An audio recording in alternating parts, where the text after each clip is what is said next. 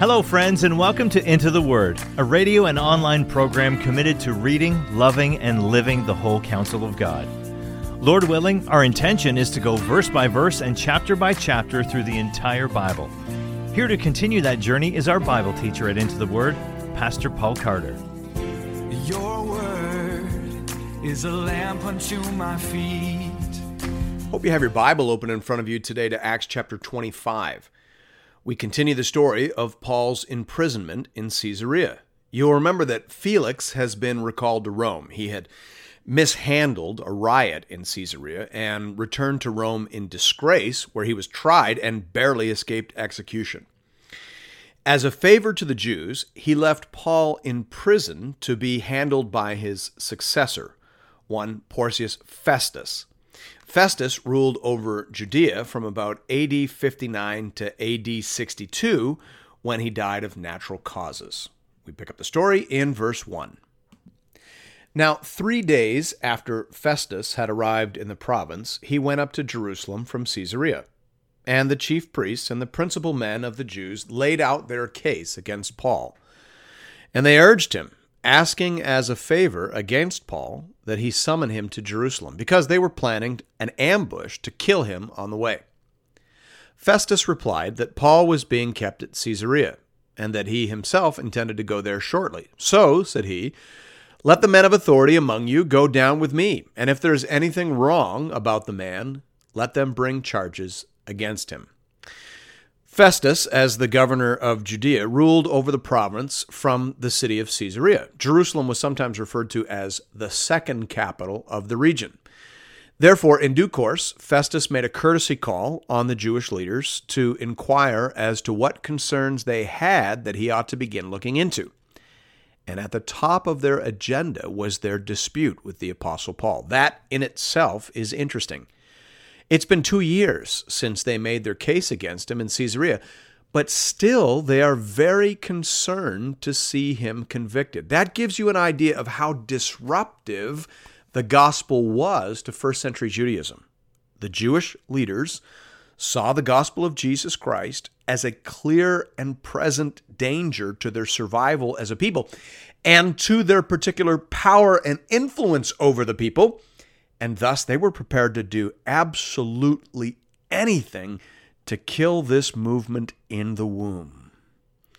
Thus we learn that they have hatched yet another murderous plot.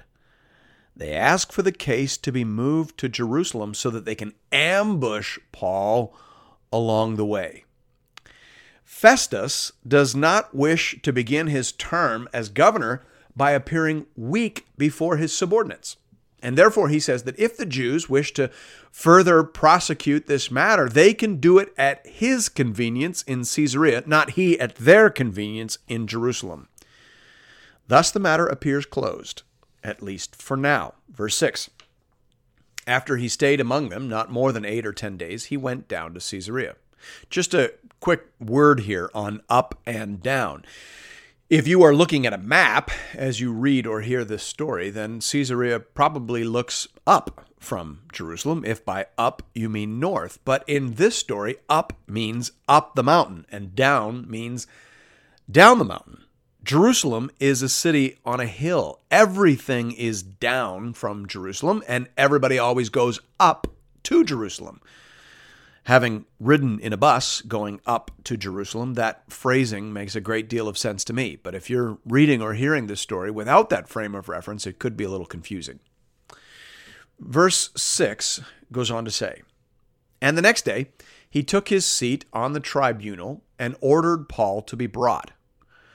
When he had arrived, the Jews who had come down from Jerusalem stood around him, bringing many and serious charges against him that they could not prove. Paul argued in his defense Neither against the law of the Jews, nor against the temple, nor against Caesar have I committed any offense. Luke's summary here is very brief, which is likely due to the fact that we've now heard the charges against Paul and his defense multiple times. Once again, Paul asserts that his faith in Christ is merely the logical extension of his faith in the Old Testament law and prophets. Christianity is the logical outcome of Judaism. That's Paul's position. And furthermore, he's done nothing that warrants the attention of Roman law. His faith is peaceful to Rome and congenial to Old Testament Judaism. So why am I here? He says. That's his counter argument, and it rests essentially unchallenged.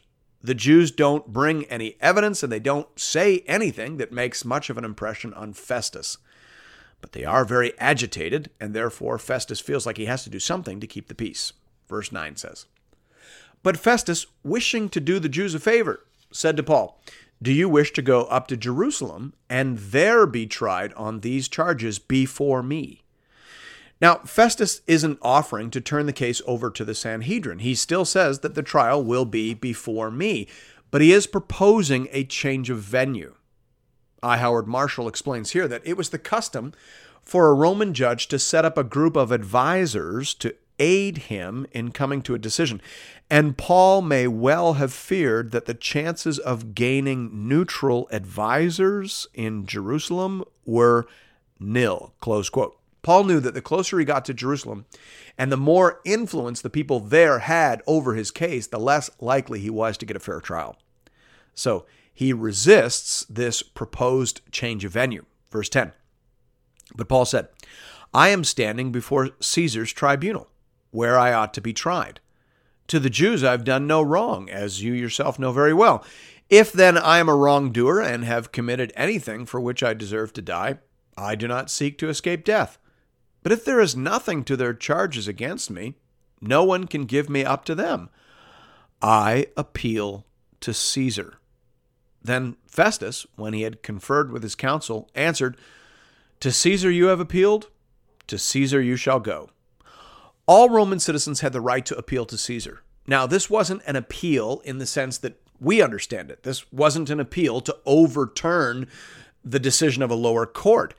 This was an appeal to have the case tried entirely in the highest court.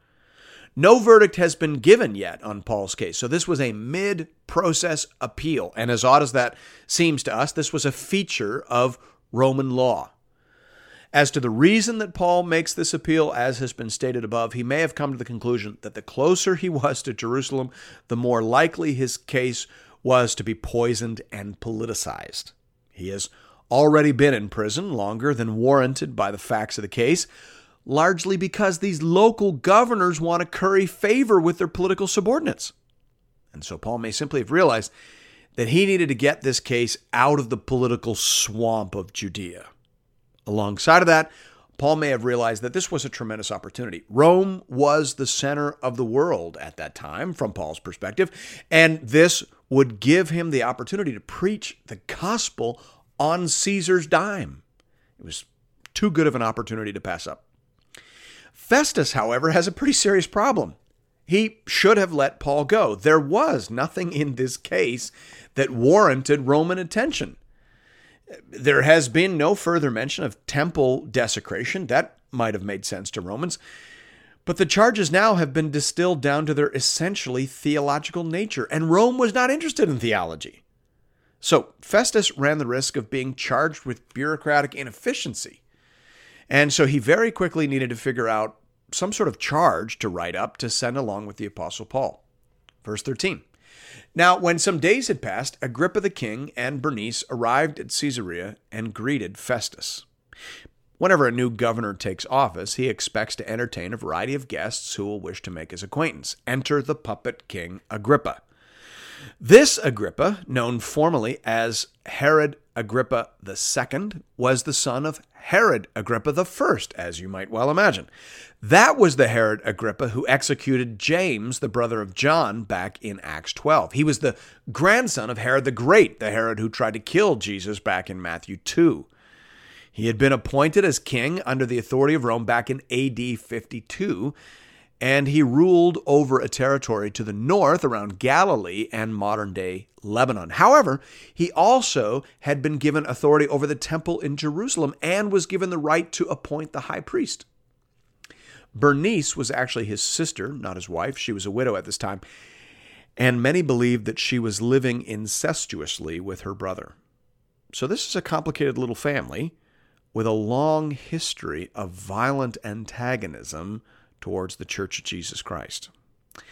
However, they are recruited by the Roman governor Festus to help ascertain a credible accusation to send along with the Apostle Paul. Verse 14 And as they stayed there many days, Festus laid Paul's case before the king, saying, There is a man left prisoner by Felix. And when I was at Jerusalem, the chief priests and the elders of the Jews laid out their case against him, asking for a sentence of condemnation against him.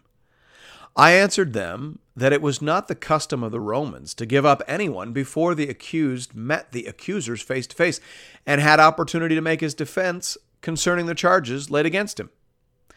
So when they came together here, I made no delay, but on the next day took my seat on the tribunal and ordered the man to be brought.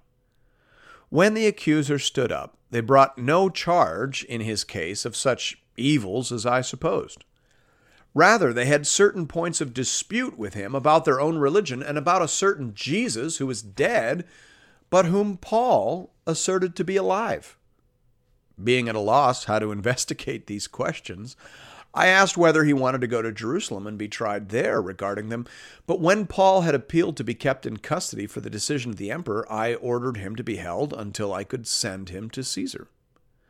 Then Agrippa said to Festus, I'd like to hear the man myself. Tomorrow, said he, you will hear him. So on the next day, Agrippa and Bernice came with great pomp, and they entered the audience hall with the military tribunes and the prominent men of the city. Then, at the command of Festus, Paul was brought in. And Festus said, King Agrippa, and all who are present with us, you see this man, about whom the whole Jewish people petitioned me, both in Jerusalem and here, shouting that he ought not to live any longer. But I found that he had done nothing deserving death. And as he himself appealed to the emperor, I decided to go ahead and send him. But I have nothing definite to write to my lord about him. Therefore, I have brought him before you all, and especially before you, King Agrippa, so that after we have examined him, I may have something to write. For it seems to me unreasonable, in sending a prisoner, not to indicate the charges against him. This is another very unfortunate chapter division.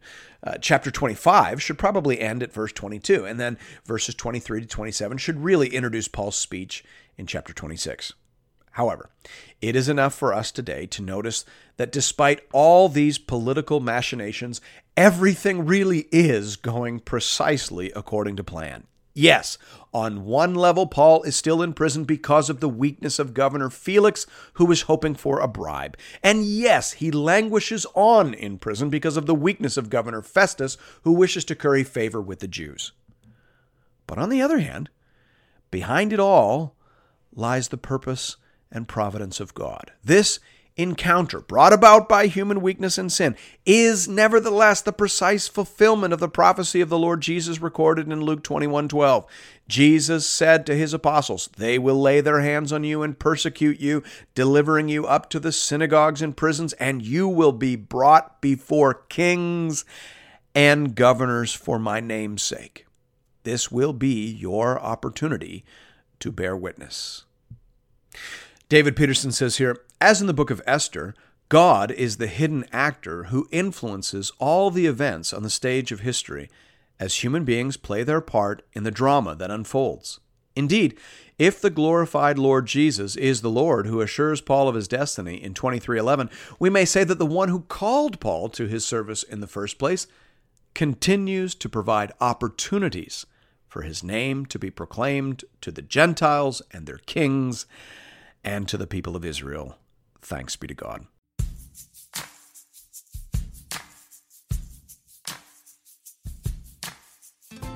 And thank you for listening to another episode of Into the Word.